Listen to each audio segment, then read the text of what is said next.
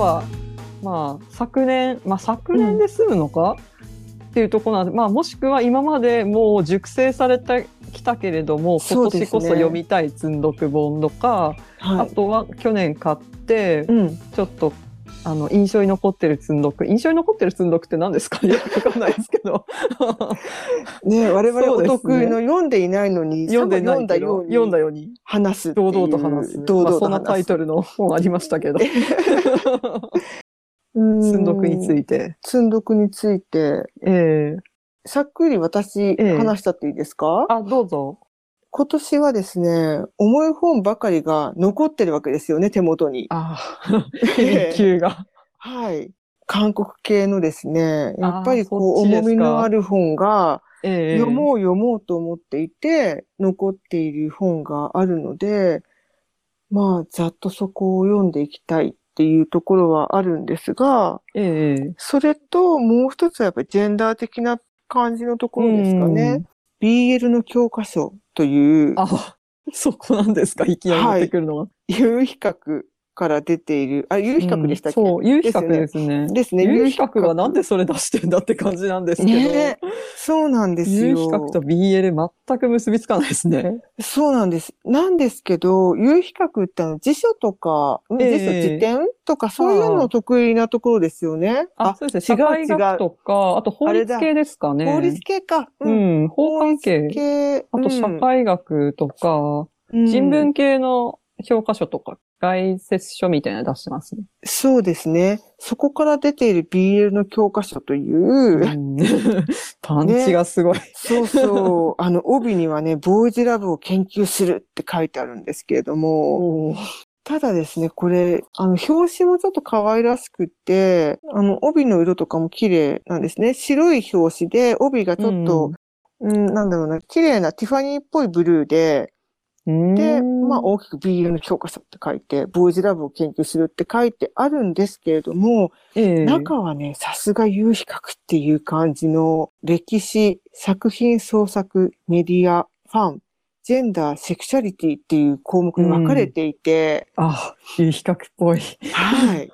もう本当に教科書なんですよ。だから、あの、BL とかを、うん、読んだ時に、ちょっと、やっぱりこれってジェンダー的にどうなのとか、ええ。うん、これって、え？これってもう、まるっきりなんか搾取なんじゃないとか、そういうところが出てきたりするじゃないですか。ええ。そういう疑問に感じたときに、この本を、で検索するっていうんですかね。こういう時はどれなんだろうみたいな。なるほど。そうそう、そういう使い方ができるなと思って。だから、積んどくというよりは本当辞書、ええ辞書的な使い方ができる、うんううんん、本だなと思って、一冊手にしました。だからといって、そんなに BL に強いわけではないんですが。なんかその BL で思い出したんですけど、え去年電子書籍でうん70%オフで、えうん。なんかあの買えますよキャンペーンみたいなやってたはい。そのサービスがあって、ええ、そこで買った漫画本の中に、ええ、あの絶対 BL になりたくないあの男子高校生が主人公、ななんていうんですかね、あの気がついたら自分は BL の世界に生きていたみたいなこと の主人公で、ええ。まあ男子高校生なんですけど、うん。でも俺は大丈夫と。あの、うん。俺は塩顔だし、どっちかというとモブキャラだから、絶対、うん。その主人公にはなり得ないから、大丈夫って思うん。って生きてたんだけれども、うん。でも BL の世界だから何が起きるかわかんないから、うん。BL を読みまくってあらゆるシチュエーションをうん。想定して、フラグが立ちそうになったらフラグを折りに行くっていう。ああ、なるほど。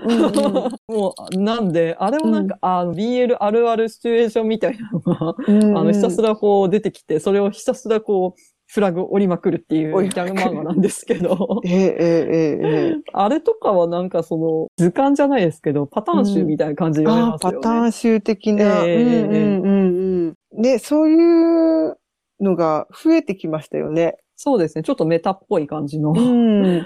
そうそう。そういうつながりでもう一冊積んである本で、私の居場所はどこにあるの？という、ええ藤本ゆかりさんが書いた、この少女漫画が映す心の形といううん。本がございまして、えーこれは完全に積んであるので、私全然読んでないんですが、ベルバラからエヴァンゲリオンまでと 帯に書いてあるので、読まなくちゃいけないかなと思っております。そろそろはい。両方ともうちにある漫画でございますと思って。でもなんか、そうですね。また違う目線から、うーん、漫画とかを読み解くのも面白いかなと。昨年すごく漫画を読んだので、うん、なんか漫画からなんだ時代背景を考えるのもすごく面白いんだなってうん。うん、思いましたね。なんかさっきね、あの、ワトさんがおっしゃったと BL のそのフラグを降りに行くええ子とかも、その自分は塩顔だし、モブキャラよりっていう風に、そうやって自分を卑下するところがあるじゃないですか。だけど、ね、なんかそういうところとかも一つとっても、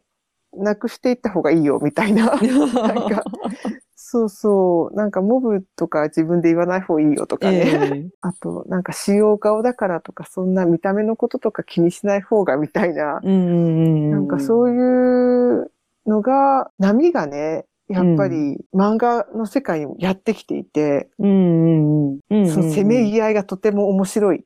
せめぎ合い。うん。そうですよね。なんか漫画じゃないですけど、それこそディズニーのアニメだったかで、うん。いわゆるそのディズニープリンセスみたいな、うんうん。あの、本当にもう顔はすごく整ってて、三好探偵でっていうようなプリンセスじゃなくて、もうその辺にいる子たちうん。が主人公になってる、マン、あの、アニメとか、うん。ネットフリックスとかでその配信されてる海外のアニメーションって結構今そんな感じで、うんうん。そ、の、セクシャリティとかも、もう普通に、普通にっていうあれですけど、もうゲイだったり、レズミアンだったり、トランスジェンダーだったり、うん、まああの、もしくはその性別が自分でもよくわかんないとか。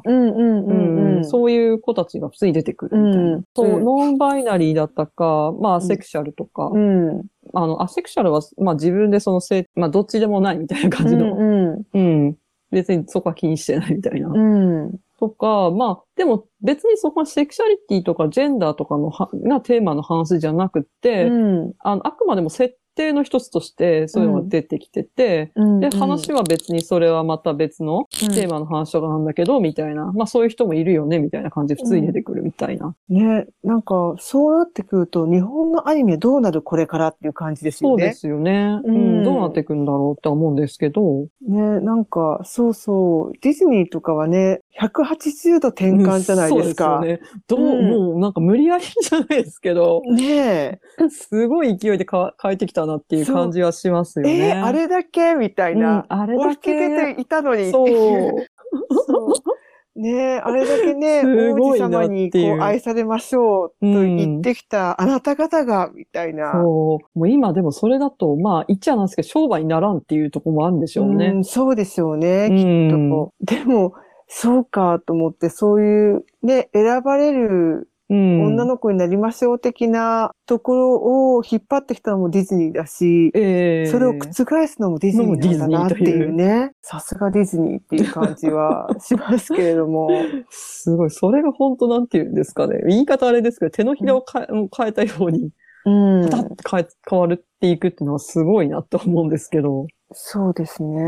なんか、アメリカって感じはしますよね。うんうんそこは。なので私は今年はそういう関係の本を自分の健康を保ちながら。保ちながらよ。そうですね。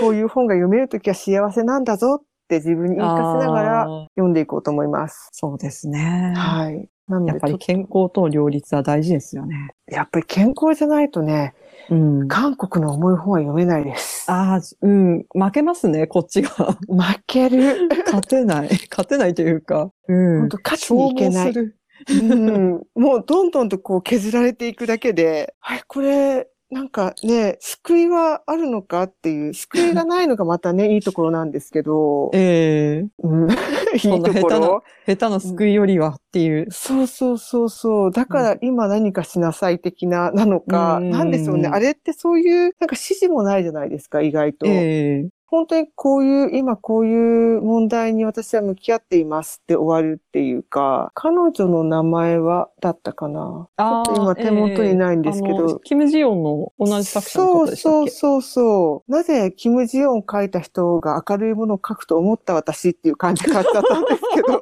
本当に、なんでね、あの、浮ついた話だと思った。浮ついた話だと思って買ったんですかそうではないんですまさか、もう、なんか、ちょっと2冊ばかりね、自分少し浮かれちゃいましたね、韓国。もう半地下ないって思っちゃったかもしれない。いやいやいやいやいやいや。何冊かありますけど、うん、失われた賃金を求めてとか、せちがない。タイトルがせちがない。世知がないんですけど、中身がええ本当に世知がなくって、ああ、なんかギャグっぽい方向にはいかないですね。いかないんですよ。うんだからそこも、失われた賃金を求めてっていうところで、ちょっとハウトゥー本、ハウトゥーではないですけど、ポップな感じかなと思ったら、いや、もうまるっきりポップじゃない。あポップさゼロ。うんなんか数値化されていくみたいな。ねえ、ー本当に。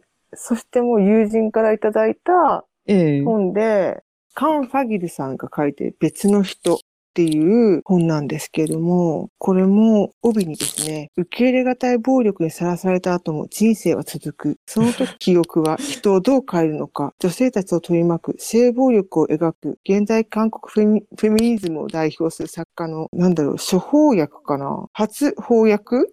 と書いてあるんですけども、ええ。これ、あのー翻訳が私の記憶違いでなければ、女の答えはピッチェにあるの方なんですよね。と同じ方のはずなんですよ。だからといって、翻訳の方が同じだからといって、ええ中身が同じテイスト明るいとは限らないんですそけれども。そうですよ。そうなんですよね。この本、ぜひとも読んでみてほしいと言って、ええ友人からいただき、ちょっとまだ積ませていただいてるんですが。それはまた体力ないと読めない本ですね。そうなんです。なので今年はが、いる。はい、覚悟のいる本を貯めてしまっているので、もう今年は辛いですよ、私。ああ、もう山登りみたいな感じ。山登りじゃないですけど、なんでしょうね。そうですね、山登りですね。この登山をしない私が 山に山登ろうと思います。遭難しないでください。ちゃんと帰ってきてくださいね。そうですね。ええ、遭難しそうな時には、これをまたあの目のくらんだ者たちの国家という、はいそこを見て思う。もう韓国のやはり本を読もうかと思う。韓国の本で、まあこれもまたきょ去年、ポッドキャストでうん。紹介されていて、ちょっと気になってるのが、はい。あの、クオンから出ている、はい。渡りガニの墓、韓国現代短編集っていううん。小説のいろんはない。こう世代の作家がいろんなタイプのあうん。の小説を書いてるアンソロジーみたいなのが出てるらしいんですけど、タイトルもすごいパンチ効いてるんですけど。なんかすごい面白かったんですよね。その渡りガニへの異常な愛情、隣の女の隣の家の女がフライ返しを返してくれない、うん。高所作業とデストピア、うん文字が読めない男がたどる数奇な運命などっていうふうに、あの、ポッドキャストの概要欄に書いてあるんですけど、ええ。この紹介内容も結構面白くて、ちょっとこれは気になってますね。あちょっとシュールな話うん。とか、まあちょっとやっぱりぼんやり暗い感じうのん。話とかうん。あるんですけど、まあ渡りガニへの異常な愛情と、うん。隣の家の女がフライ返しを返してくれないが結構印象には残ってますね。そうですね。フライ返し、かなり気になりますね。まあちょっとこれは探し読んでみたいなとは。そうですね。うんなんか、いいですね。どうしても韓国の本ってなると、そそのジェンダーとか、割とその社会問題うんをテーマにした本の方が目につきやすくて、いや、うんでもこういうのばっかじゃないでしょ、みたいなところをちょっと掘ってみたいなと思った時に、うんあの、これが出てきて、あ、ここから入るのもいいかなとちょっと思って、そうですね。ええ私もそっち側にちょっと行きたい。行きたい。行きたい来てください。ここからでいいですよ。そんなヘビー級はもうなんていうか、ちょっと体力つけないと、あ登れない山ですよ、それは。そうですね。えうんまあ、山は山としてね、ええ。え そこに存在しているので。ということで、山に登っていくっていうことで、ええ。山に登っていくと。なので、松え。え尾さんなんかいい明るい。韓国小説があったらあ、ええ教えてください。あ、わかりました。ちょっと私もちょっとその辺を発掘作業ですね、を はい。進めていきたいかと。全然やっぱりどういうの読んでったらいいかわかんなくて、ただ、うん。あの、韓国に関わらず、うん、まあ、アジア圏の小説、うん。うんそれこそこの間3体やっと第1巻読み終わって、はい。あ、こんな小説が今中国にあるのかっていうのは結構驚きだったんですけど、うん。でもこんなに近いのにあんまり入ってこないよなっていう、今まで入ってきてなかったんだなっていうのが、やっぱり不思議で、距離はあるのに英米とかの、まあ英語圏の小説ばかり入ってきてるなっていうのはうん。感じているので、まあ去年とかは台湾のホームレスのしうん人と、あとその支援をしてる人たちのノンフィクション読んでたりとか、うん。台湾とか多かったんですけど、そえのえアジアとかの比較的日本に近い外国のうん。本をちょっと読みたいなと思って探して読んでたりとかはしてましたね。うん。なんで今年もアジア圏あんまり読んだことがないうん。文化圏の本とか、あとは、まあ中東とか、中央アジアとか、あーうんうんあのあたりの、まあ、関する本とか、あとはそこで書かれた小説とか、うんちょっと探して読もうかなとは思ってますね。そうですえね。えうんうんまあ、ほっとくとロシアに行きがちなので、またそっちもこう、なんか黒い森がありますね。あそこはちょっと掘り始めると、ちょっとそれこそ帰ってこれなくなっちゃうので、うんでかいし、いろいろありすぎるので、行きがちってありますよね。行きがちですね。無意識で、ちょっとうんほっとくと、なんかいつの間にかロシア関係の本溜まっちゃうみたいな。そうそう。なんでしょうね、これっなんでて。しょうね。ねもちろん好きなんですけれども、え離れたいわけではないんだけれどもえ、ええこう、業のように 重なっていくっていう。そうですよね。うん、これ読むと辛いことになるぞ。私、時間的にも、体力的にもって分かってるのに、分かってるのに手を出しちゃうっていう。そう、なぜ手を出すっていう。うんそうですか。的さんはロシアですね。ロシアですねそうですうん。着々と溜まっておりますね。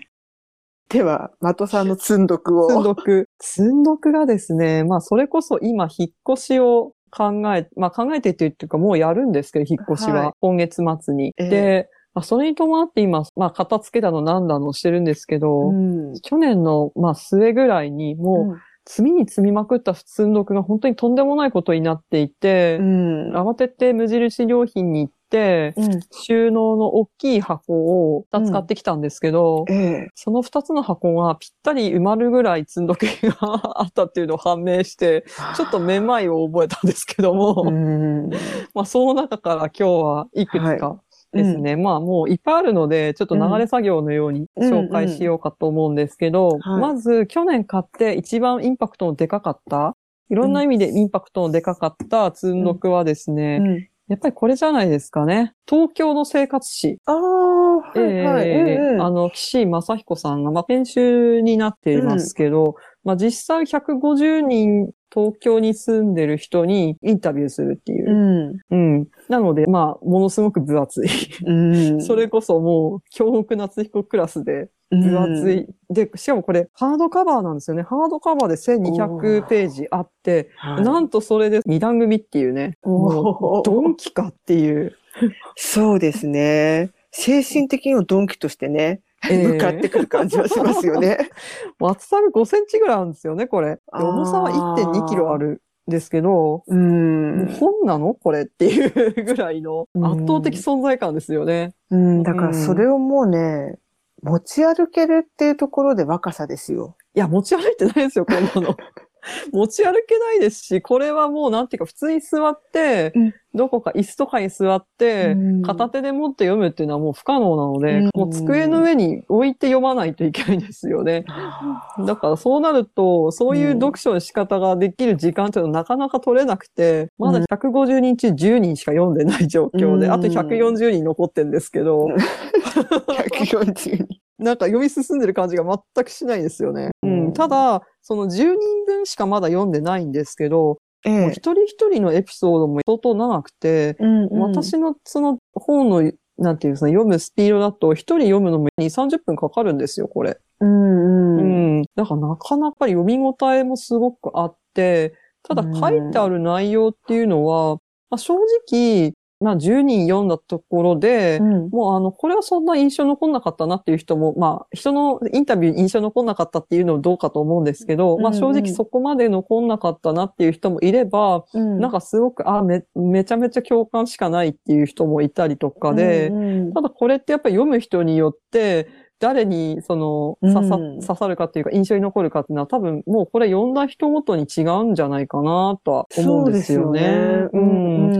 うん。それこそやっぱ中にはインパクトのある、もう10人読んだ中でもうすでにインパクトがすごい、なんていうんですかね、エピソードを持ってる方とかもいらっしゃったので、まあやっぱこの人は、まあすごかったねっていう人は出てくるとは思うんですけれども、うんうん。でも、一方で、100人読んで97人ぐらいは、そんな印象に残んなかった人はいるけれども、ただ3人には、残りの3人はすごいこれ印象に残ったっていう、なぜか印象に残る人とかも、うんやっぱりいるとは思うんですよ、それぞれに。ううん。んうん本当普通の話だよなっていうようなうん話をこうずーっと聞くっていうのは、いでも意外と退屈ではないんですよね。うんううんん。なんか本当だったらそういうのを何人かで読んで、ええね、どの話が刺さったか的なのをするとすごく面白いような気がするんですけども、ええね、150人。やりたいですね。150人。しかもこれうん5000円ぐらいする本ですよ。うん。それをできる読書会に参加できる人たちって何人いるんだって感じなんですけど。ですよね。ええいや、でもこれはちょっとそれ、そういうのやってみたいですね。うん。3人ぐらいでいいんで。ねえ。マックスったら3人ですよね。マックス3人ですよね。だいたい150人分語れるってなってくると、うんそのぐらい人数じゃない、ちょっと濃くは語るの、聞けないかもしれない。あ、で、今ちょうど開いたところの、うん。ページの人がですね、聞き手が今そのすごく話題になっている、あの、海をあげるの、うん。あの、上間って言うんでしたっけ？上間って言うんでしたっけ？陽子さんが聞き手になってる回がありますね。うんあの、沖縄の、うんええ聞き手も変わるんですか？あ、聞き手も全員変わるんですよ、これあ。150人が聞き、150人、あ、150人話し、150人が聞いたっていう。カバーがついてるぐらいなのでうんうんうんうん。うんそれは退屈はしないですね。うんうんうんうん。で、やっぱりその読んでいくと、うんその聞き手の方も、うん。話し方っていうのが、その人その人によって違うんですよね。あの、すごく砕けた聞き方してる場合もあるし、これ本当かな？聞き手中島みゆきって書いてある人いますけど。どういうオファーなんですかね？んそう。え、本当に中島みゆきなのかな？どうなんでしょう。あの、でも、あの、聞き手も、やっぱりその、この人はどういう背景を持ってる人なのかなってちょっと気になったりはうんしますよね。うんうんうん。相槌の打ち方で、語り手の人との距離感、どのぐらいあるのかなとか、うん。うん、そういう関係性とかも一応書いてあったりするんですか？あ、そこまでは書いてないです。本当に聞いたのを、うん。インタビューを書き起こしたっていう感じの、内容になってるのでこの人とこの人はこういう関係ですよっていうのは全然説明はないです。ほぼ。うん。どういうチョイス？で、多分これ、うん応募か何かだと思うんですよね。あーオファーしてっていうのではないとは思うんですよ。ほ、うんほとんどの人は、その、さっきの上間さんとか、うん。もう実際にその研究者の方とかは、うんまあもしかしたら、岸さんのネットワークで頼んだっていうのとか、あるのかもしれないですけど、うんなんか大体はその、まあ一般の人なんだと思うんですよね、これ。話してるのも聞いてるのも。この分量がまとまってあるっていうのは、なんかそれだけでもやっぱり資料価値はあるのかなと。うん。この時代の一つの、なんていうんですかね、定点観測じゃないですけど、うん。テーマは東京？うん、そのテーマは、まあ東京に住んでる人なのか、東京にゆかりのある人なのか、うん。まあでも今のところやっぱ東京にいる人、うん。まあ東京から出てって地方に暮らしてる人もなんかいたような気がするんですけど、うんうん。ね、どうしてもほら、インタビューものってなると、我々の中ではアンダーグラウンド出てきちゃうあじゃないですか。そうそうそう、そうなんですよね。うんあれとやっぱり比較して読むのも面白いかもしれないですう。ね。うんん。まあ、あれだとずっとその村上春樹さんが、うん。あの、一人で聞き書きしてるじゃないですか、基本的には。うんインタビュアーは同じ人で、インタビューする人は違うっていう。うん。うんただ、まあみんな、あの、地下鉄サリン事件の被害者であるっていうええ。共通点があって、そうですね。っていうそこだけが共通点だけど、その前とその後っていうのは全然違うっていう。うん。へえ、ん。だからね、なんかやっぱりインタビュー150人と言われても、ええ。アンダーグラウンドがなんかちょっとこう脳裏に、そうですね。うん、まあ、あれもやっぱりあの分量を、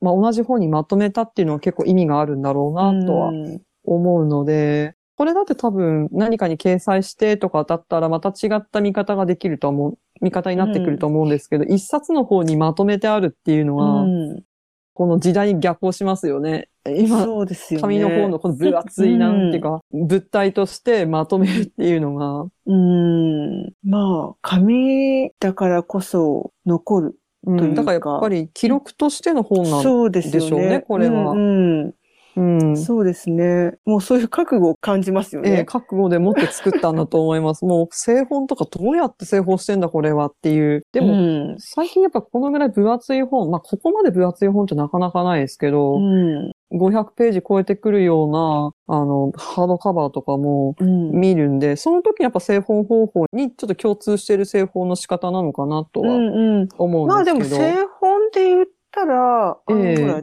それこそ辞書辞書なんかは厚くてもね、ああいう風にできてますからね。うんうんでも辞書だとその製のところが柔らかいじゃないですか。うん。でもこれハードカバーで作ってるんで、背割れしないように作るって相当大変だと思うんですよね。なるほど。あれですね。うんそれこそ京極夏彦さんの最初そうの、そう。ああの、3冊ぐらいは、あれでしたもんね。背割れしちゃいますよね。うん。バリッと割れちゃうね、割れちゃうけど、割れちゃうんですよね。ね、なかなかでもあれも割れないんですけども。そう、かそんな分厚い本が。あと140人分を今年中に読めるだろうかっていう 課そうです。ね。あれですね。じゃあ今年の年末今年の年末にのまた検証を。そうですね。そまあ、経過報告をしていく。そうですね。今どこまで進みました、うんみたいな。いや、本当にそれ必要なぐらい分厚いですからね、これ。そうですね。はい。あとはですね、岩波科学ライブラリーっていう、はいあのシリーズがあるんですけど、レーベルっていうか、ここから出てる、嬉し楽し海牛っていう海牛の本。うん。ああ、的さんらしい感じがしますね。すごく。この能天気な感じのタイトル、いいですよね。うんでもいいこれ、ですね。あの、帯文っていうか、うん表紙に帯みたいなの書いてあるんですけど、うんうんそれが、ですね、美薬、贈り物、共い、そこまでやるのか海牛っていう、またこう魅惑の煽りがついていて、ついつい手に取ってしまうっていう。まあ、全然これはまだ手つけてないですね。なんでそういうのたまに買っちゃうんでしょうね。ね、こう、うん。衝動的に買いたくなるじゃないですか、こういう。そう、なんかバッタ本とか買っちゃったりしますけど。バッタの本とか、うん。この岩波科学ライブラリーって、うん。すごくいい本、あの、出していて、やっぱ一般向けのうん。本もあれば、ちょっとそこから一歩踏み込んだうん。ような本も載ってて、うんと私これで多分コロナ流行り始める、もう本当に初期の頃うんにウイルスの本とか、うん。一般向けのやつでなんか読みやすいやつないかなと思って読んで、まあ確かに内容はちょっとコロナはカバーしてなかったですけど、新型コロナは。SARS ぐらいまではこ、あのカバーしてたので、まあ、割と、あ、の、よく勉強ができてよかったなとか、生物系のテーマのすごくいい本が多くてですね、うん。一応、あの、裏表紙の期間本の紹介だと、富士壺とか、あナメクジの言い分とか、あジュゴンの上手な捕まえ方とか、あ、なるほど。なかなかそそってくるタイトルがですね。そうですね。ナメ並んでるんクジですよねの言い分は聞いてみたいところはありますね。聞いてみたいですよね。富士壺もこれ、副題が魅惑の足招きって書いてあって、怖い怖い怖い怖い。なかなかこうね、うん普段の生活で、普段のその本屋巡ってる中で、出会わないというか手に取らないようなタイトルの本がごっそり揃ってるのがこの岩波科学ライブラリーなんですよね。さすが岩波。岩波は本当幅広いですよね。う。うんん。もう、岩波専門書ファンもねから、うんそう、熱狂的な岩波文庫ファンいますからね、山いますからね。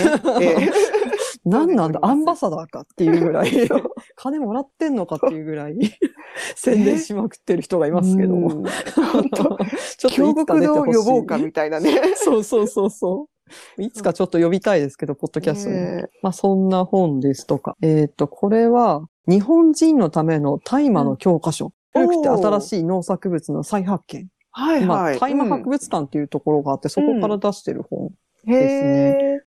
ちょっと大麻も、うん。まあ日本だと、まあね、まだ麻薬っていうか、うんうん。やってはいダメ絶対的なはい。感じでまだ作られてますけど、うんまあ昔からあるうんね、うんあの農作物なんですよね。はい。うんうんうん。で、あと、さっきちょっと転換の話出ましたけど、うん。あの、欧米の方だとその転換の治療薬として、うん。まあこれは有用なんじゃないかっていうので、あと癌のその緩和治療、緩和ケアとか、うんそういうので、今ちょっと見直されつつある作物ではあるんですよね。う。うんん。なので、麻薬とかそっちのうん。抗精神薬的なところではなく、うん農作物とか、その医学のはい。観点から、とか、あと歴史ですね。そういうののちょっと興味があって、まあちょうどよかったんで、買ったっていう。まあでもやっぱり薬物とかドラッグ好きなんで、あ好きなんでって言うとすごい語弊があるんですけど。あの大変語弊があるんですけど、うんあの、どういう文化とかビジネスとかうんうん何が悪いのかとか、うんそういうのはすごく興味があるので、そうですねまあそれで、まあ反射的に手に取ったっていうのはあるんですけれど。それで言ったらですね、ええあの、私の方の積読にも、ええアヘン王国潜入記っていうのがありああ、ますね。読みました。あ、読みました、ええあうんの、高野さんのですよね。そうです、そうです、そうです。あ、それめっちゃ面白かったですね。ね、これ、そう、面白そうと思って、途中まで読んでるんですけども、うんうん。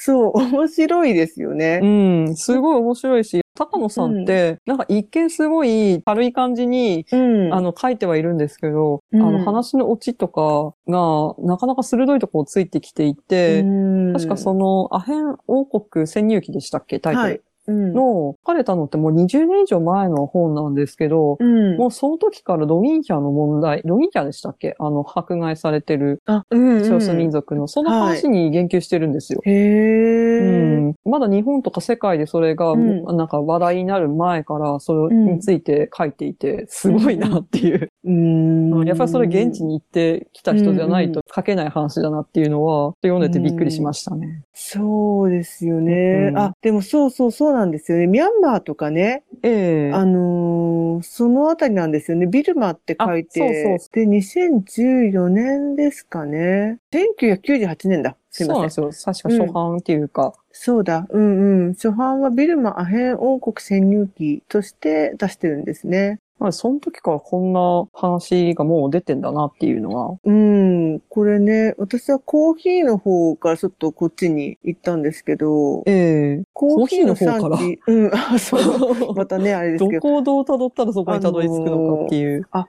でもコーヒーの産地って、基本的にやっぱり麻薬の産地とニアなんですよね。コロンビアうんとか。そうそう、メキシコとかあもあ、そうですし、。あとボリビアとかもそうなんですけど、うんうん、ボリビアなんかはすごくいいコーヒー作るんですけども、で、うん。現地の人たちもいいコーヒーができるって分かってるんですけども、うん、同じ面積だったら、マリファナ？なんだったかな？ちょっとコカインだったか忘れちゃったんですけど、原料になるうん。まあ、どっちかというと麻薬系の方を作った方がお金になるっていうので、うん、多分近い将来コーヒーなくなるんじゃないかって言われてる。うん。そうなんですね。もともと大きい国ではないんですけれども、やっうんうんうん。ぱりこう、コーヒー作るよりは、どれぐらいって言ったかな？すごい違うんです。8倍ぐらい値段が違うんあ、ですよね。それはそっちに流れますうわな。ん。そう。だから、やっぱりこう、コーヒーを掘っていくと結構暗くなるんですよね。そうですね。うん。フェアトレードとかそういう話とかじゃなく、またそっちの、そうそう、フェアトレードも結構闇深いですけどね。うんこう、掘っていくと。うん。梶原さんにその、なんていうか、コーヒー周りの話とかをうんポッドキャストで話したら、それはそれで一個チャンネル作れそうな気がするんですけど、でもなんか、どっちかっていうと頭に来ちゃうっていうか。頭にきちゃう。うん、頭に来ちゃう。あそう、コーヒーとかのね、やっぱり産地のこととかを知れば知るほど、ん。なんか頭に来ちゃうっていうところがあるので、そこからこのアヘン王国潜入記に行ったんですよね、私。うん。私もね、麻薬系好きなのでっていう。語弊が、語語弊がね弊が。そう、中島ラモかって言われちゃいますけど、そっちじゃなくてみたいな。ええそう、でもやっぱり魅力的な題材ではありますよね。そうですよね。うん。最近、麻薬関係のうん本って出てきていて、ただそれも麻薬ダメ絶対とかじゃな幻覚剤の本とかも最近出てて、まあ、うん。幻覚剤もなんか最近その薬として、また、うん。これは薬効をちゃんとうまく使えないかっていうのを見直されつつあるとか、うん。あとそ、の、ドラッグと文化みたいな、あ、まあ、あと法とかですね、そういう本とかが立て続けになんか去年出てたなっていうのは見てましたけど、ね、これも本当よしあし、よしあしっていうう、ん足なんでしょうけど、うん。そのね、生活がかかってる人たちにしてみたら、ね、これほどありがたいものはないって、そうですまあ、よね。目先だけではあったりしますけどね、その、うん。掘っていくとやっぱりね、ちょっと悲惨なことの方が多いような気はしますけれども、それをね、日本からとやかく言えるあれはないぞっていう気もね、しちゃうっていうか、そうですよね。やっぱりね、麻薬系とか、あと、ええタバコ系とか、うん、あとまあコーヒーもだいぶ改善はされましたけども、ね、生産地のこう労働とかを考えると、あまりよろしくないっていう気はしますね。嗜好品作物ってそういうところあるんですかね？うん、そうかもしれないですね。チョコレートとかうんも結構、チョコレートとかううんん、だいぶまともになってきていると信じたいですけど、うんね、昔なんか、まあ、目がなかったですからね。ね、収穫してる上から消毒とかね、してたっていう。うん、それだ、なんだったかな？タバコだったかな？なんか、うん、あの、葉巻だったか、でもカカオだったか、ちょっとコーヒーだったか、うろ覚えなんですけど、そう、昔はもう本当子供がこうやって、上からどんどん消毒撒いていくっていう、すいません、ちょっとあ横取れちゃいました。そうですね。まあ、うん次々まだあるんですけど、はいはいあとはですね、えー、椎名誠の本で、新潮選書から出てる、うん。漂流者は何を食べていたかっていう、漂流ノンフィクションをこう読んで、うんで、それで何を食べていたかっていうのを列挙した本が出てまして、うちょっとこれはまだ読んでないんですけど、やっぱりなんか遭難とか漂流とか好きなんですね、私ね。そうですね まあ。したくはないですよ、もちろん。うんそうはしたくはないんですけど、なんかその危機的状況に置かれた人たちの話を読みたいっていう、うん。まあすごくそれこそドラマチックじゃないですか。まあ人事だから言えますけど、そうそう。うんまあでもこれって読書の醍醐味ですよね、やっぱり。そう、読書だからこそっていうところなんですけど、遭難、山で遭難するのも怖いですけど、海で遭難するのもめちゃめちゃ怖いですよね。うん怖いですよ。めちゃくちゃ怖い。なんか、海ってすごく広いけど、うんある意味密室っていうか、何？なん密室じゃないな。閉所っていうか、なんだろう、広いけど、あれってもう孤独じゃないですか。そうなんですよね。そうもそうう。夜辺のない。だからね、なんか閉所と同じっていうか、うんうん。なんか、海は怖いですね。山も怖いけど、海の怖さはまたまた違いますようね。ーん圧倒的に怖いですね。圧倒的に孤独っていう。で、その中で何を食べたかっていううん。本ですね。なんか、列挙されて、ウミガメ、うん。えっ、と、カモメ、シロクマ、ペンギン。うんペンギンって美味しいんですかね、これ。あんまり美味しそうなイメージないですけど。どうなんですかね山で遭難した場合と、ええ海で遭難した場合だと、食べるものってどっちの方があるんでしょうね。ええ 道具によるかもしれないですけど。道具によるっていうとこですよね。うん。まあ、でも、海だったら動物性タンパク質はそうそう。困らないけど、吉村明の漂流の中で、まあ実際にその江戸時代に漂流した人の話を元に書いためっちゃ怖いあの漂流小説があるんですけど、その中でなんかたどり着いた島がアホウドリの生息地で、おう。だからアホウドリ全然人間見たことないから逃げないから、後ろでぶん殴ればすぐ取れるっていう。おううん、だからいくらでもアホウドリは取れるので、うん。肉を食べるには全然困らなかったけれども、うん。ただ、植物は全く育たないとこだったから、ビタミン不足になってうん、それでどんどん死んじゃうっていう。へー。だから肉ばだけ食べてりゃ生きていけるかってそうでもないんですよね。あれ？でも、堀江貴文さんは肉だけ食べていればいいって言ってましたよ。いや、でもそれは、それはでも何かしらやっぱり栄養はサプリか何かでね、うん。補える環境だったらの話だと思うんですけど、うんそうか、鶏肉だけではダメってことですうんね。そうですね。やっぱり何かの肉だけとか、うん。そうだとやっぱりビタミン不足で敗血症とかけとかなって死んじゃうっていう話が。牛ぐらい、牛ぐらい取らないとダメですかね。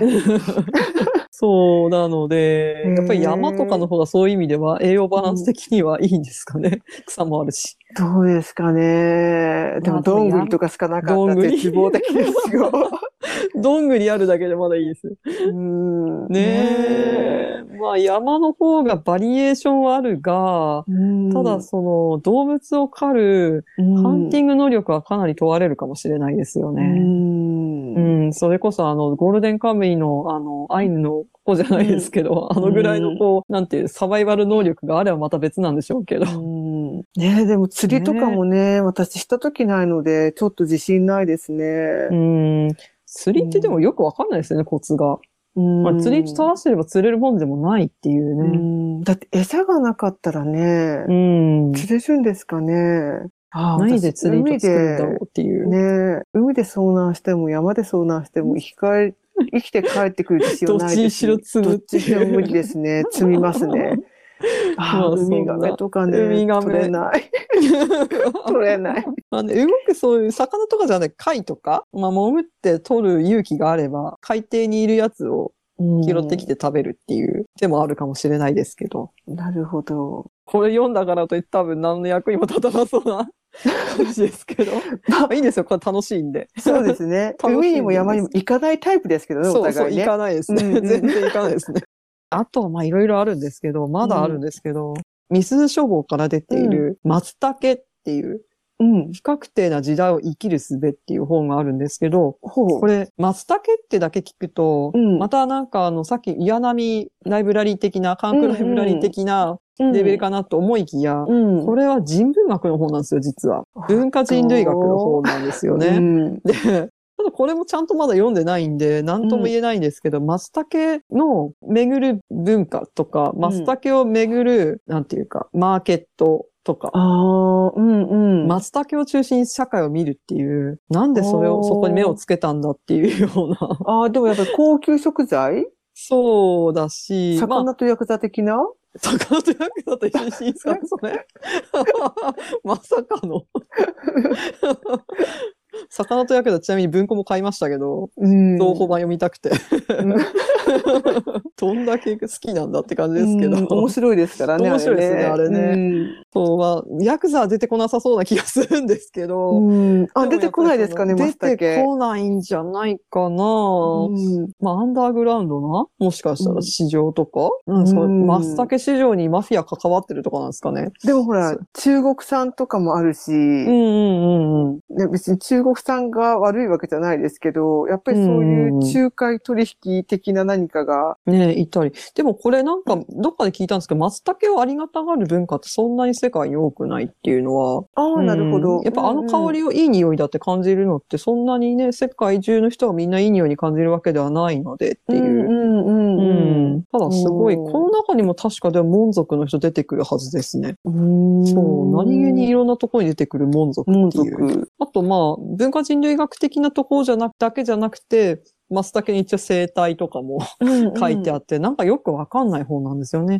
うんでもちょっと買っちゃったっていう松茸。これも今年読んでいきたいなっていうところと、あとはこれこそちょっと私にとっては、うん。メンタルが元気な時じゃないと読めなさそうな本っていうのがあって、これも岩波文庫、え岩波書店ですね。うん。あの、死者の力っていう、うん。まあ、これは3.11関係の方なんですけど、津波被災地の霊的体験の死生学っていう、結構これ系の本って出てはいたんですけど、うん。その3.11関係の本の中で他の災害の本ではなかったよなっていうのが、ん。その霊的体験、幽霊の話とか、うんうん。階段の話っていうのがいっぱい出てたんですよね。他の災害の話うん。の中でも、まあ有名なところだとその石巻のあのタクシーのはい。人たちに、うんうん。タクシー運転手に聞いた、聞き書きした話とか、うんまあそういうような、その心霊現象うん。の聞き書きとか、で、それを地元の宗教者はどういうふうに受け止めてきたのかとか、うんまあ、そういう感じの本ですね。うんでちょっと気にな、私もちょっと話が気になっていて、うん。本出た時読みたいなと思って買ったものの、はい。元気な時じゃないと読めないなと。そうですね。身近にある話なので、うん、やっぱりいろいろ思い出しちゃうっていうのは正直あるんですよね。うんなんでこれはちょっと元気な時に読もうっ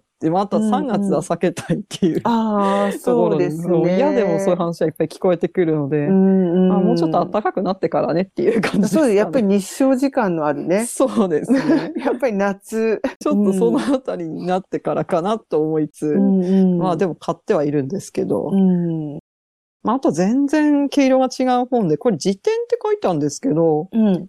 戦前先端語辞典っていう著者の方が、あ、著者っていうか、編集された方が平山麻子さんっていう方で、はい。で、絵は山田三介さん、あの漫画家の、ああ、ええうん方が書いてて、これ何かっていうと、時代的にはうん大正昭和、うん。あたりの、なんていうか、流行った言葉まあ、今でギャル語とか、そんな感じですよね。はいはいうん、ギャル語とか、なんていうか、あとはネットスラングみたいな感じに近い言葉うんをひたすら集めたっていう本で、へえ。なんか面白かったのが、うんいろいろあるんですよ、本当に。インテリ先民とか、インテリセンミ。さよなら5分。うんなかなかでも言葉のセンスがすごくいいんですよ。学生が使ってた言葉とかも、うんこんなの思いつくなっていう言葉とか、それこそギャル語じゃないですけど、うんうん。思いつくじゃないですか。はい。それとほとんど変わんないですよね、感覚的には。でもまあ、暇つぶしにダラダラ読むのと、うんまあこんなの今時使い道ないですけど、うん。あの、最高な暇つぶしにはなるよねっていう。ですね。そういう、ちょっと雑学的な？うんうんううん。んうん。まあ、でもそういう積んどくって大概、あの、後回しになったりするんですけどね。そうそうそう。うん。でも全部読む必要はない。そうそうそうそう。ううんん。そうなの。本はね、全部読まなくていいの。時間はね、有限だから。そう。そう積んでおくことにね、意味がありそう、ますから、ね。積んでおくことに意味があるんですよ。そうそう。全部読んだ本しかない本棚なんてって、この間ツイートしてる人がいましたよ。頼もしいのか。頼もしい。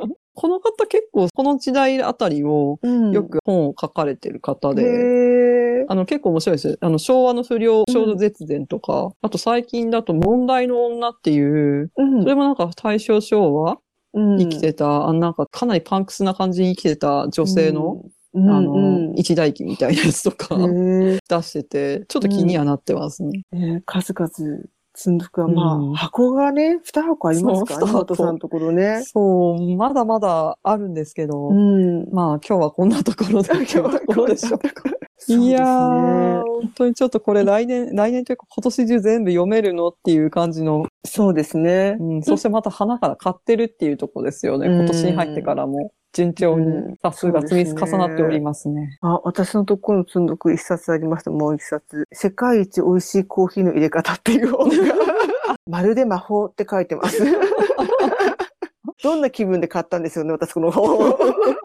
ね、積んどくってその時のなんか自分の気分とか、えなんか心境が出ますよね。うん。本屋行っても、その時刺さる本と、うん。この時は刺さったけど、またちょっと間を空けていったら、なんかピンとこないなとか、そうそう。その近場に本屋があるので、職場の近場にあっうん。て、まあ暇があれば、仕事終わった後とかにうん寄るんですけど、まあその時のコンディションによってやっぱり、買える時と買えない時って、著しく差があるんですよね。そうなんですよね。だから私で言うと、この本当、あの、重い本を変えてる時っていうのは、健康なんですよね。それはわかります。で、多分この、世界一美味しいコーヒーの入れ方なんて買ってる時は、うん結構気分落ちてる時だと思いますよ。ね。うん。癒しを求めに行ってますよね。うん、うん、多分癒しじゃなくって、あの、自分に迷いができてる時ですよね。完全に誰かにすがりたいって思ってるんですよね。ああ、うんそれはだいぶ弱ってますね。だいぶ弱ってるんだと思います。これを買った時って。なるほど。今ちょっと Kindle にあったんですけど、それは。Kindle で積んどく。でも、その電子書籍での積んどくって危険じゃないですか。危険ですよ。結構積んでますよ。ですよ。ね。なん実感がないまま積み上がっていく。そうそう。ほら、で厚みもわからないじゃないですか。そうなんですよね。だからね、めっちゃ怖いんですよ。うん。ヘイト時代のアメリカ史とかね。なんかな、お金払った感覚もないから、後で請求見てき、びっくりするみたいな。ああ、私請求見ませんから。見ませんか？見ませんよ。いや、そういう生活を送ってみたい。いやー、本のその Kindle のはもう見れないですね、恐ろしく。怖くて。うん。そう、大体何冊ぐらいっていうのはね、ありますけど。私はそうですね。あ、これ、またなんていうか、これって感じですけど、怨念の舞台っていう。あの、小文社っていう地図の出版社ですね。そこから出してる。ちなみに仙台も載っております、これは。あ、怨念の舞台ですそうあか。あ、そこかって感じですけど、ああ、へえ。まあ、形状ですよね。形状跡。ん。とか、まあ、意外と、うんうん。ええあの、山形は載ってないですけど、まあ、東北だと岩手の丹沢城跡とかですかね。昔の恵美市とかのうん。合戦跡みたいな。ああ、本当なんか怨念場じゃないですか。うん怨念。まあ、うん怨念とか、あと自殺の名所とか、あとはなんか事件があったとことか、うんまあそういうところが中心にうん取り上げられてますね。平常運転ですよね、的さんのね。で。もう、もうなんでこれ、どこで見つけて買ったんだっけな、これっていう感じですけど、まあ、でも地図のコーナーとか、えなんていうんですかね。うん地図？あ意外とそういう、こういう、なんだこれっていう本を探すときのコツっていうか、大、体文芸書とか、うん。まあ人文とか、あとはビジネス書あたりが、まあメインじゃないですか、本屋って。うんでもそういうのじゃなくて、普段行かない、うんなんか実用書でも料理本とかのあメインになってる棚からちょっと離れた、なんかよくわかんないものがいっぱいごちゃってまとまって置いてあるところとか、うんあとはそのスポーツの棚とか、うんうんうんうん。あとはその、まあ、実用書って結構そういう掘り出し物を掘れる棚なんですよ。うんあの前実用書にいたことがあったので。実用書ってなんていうか、他の、なんていうか専門書のジャンルから、うちでは置かないから、お前のとこで置けっていうのが流れ着く最終地点なんですよね。うん雑多なものが集まってくるんですよ。なので。うんうんで、雑多なものの、その実用書の中でも、やっぱり実用書でも花形になるジャンルっていうのがあって、料理とか、うん。あとは健康本とか、うんうん。あとまあスポーツでも、まあちゃんとそのススポーツ競技についての本とか、あとはまあ地図とかですよね。うん。まあ、そういうメインの回路からもさらに外れたものたちっていうのは、まあなかなかこうい本が 流れ着いてるわけで、もう端っこにある実用書の端っこの棚を見ると、うんなかなかいい感じの本がいっぱい揃ってますよ。ああ、ですか。うん。でそういうところを掘ってみるっていうのも、沈本、希望を探すときのコツ。いやいや、新聞希望を探してるわけじゃないんですよ、的さん。なんだこれっていう世界にではない。出会える。うん出会える。出会え ますよ。ちょっと最近刺激がないなっていう方は、うん本屋のそういう実用書のよくわかんないものが詰まってる棚を掘ってみるっていうのは、いいですよね。うん結構小い、さい本屋とかでも、そういうところはなんかよくわかんない本がいるので、うん掘りがいがあるっていう。あとは大きい本屋にもし行けるんであれば、まあ専門書とかのうん。ちょっと読み物コーナー的な、読み物本が詰まってるあたりの本棚を掘ってみると、やっぱりそこも沈本希望が割とありやすい。い棚ですね。うんうんう。ん、もう一生多分自分からは読まないだろうなっていうような本がいっぱいありますね、あのあの辺はう。んいつだったか、マルセンで、ちょっと理系書の、理工書とかの本をブラブラ見てたんですけど、なんか救急医療か何かのコーナーで、その自動車の壊し方みたいな本があって、それ何かっていうと、うん。まあ、事故とかあった時、う事故とか災害の時に、うん。車の中に取り取り残されてる人 とか取り、うん閉じ込められてる人を救出する際の、うん。どっから車壊したら効率よく車壊せるかっていうことについてかいあの解説してる本だったんですけど、うん。めっちゃ読みたい。うん。世の中にこんな本があるのかっていう、すごい。それ欲しい。欲しい。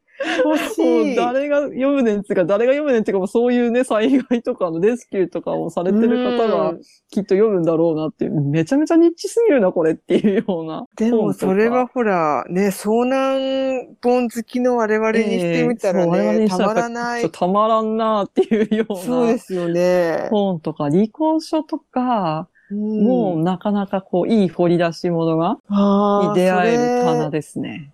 いいですね。いいですよ車の壊し方めっちゃ欲しい。本当にこんな知識一個も使うとこねえよっていうような。いや、でもそれが、こういう本に出会えるのがやっぱり本屋の醍醐味ですよね。そうですね。番組へのお便りは、積んどく三昧ツイッターアカウントの DM か概要欄に記載のメールフォームにて受け付けております。皆さんからのお便りお待ちしております。それではまた次回まで。さようなら。さようなら。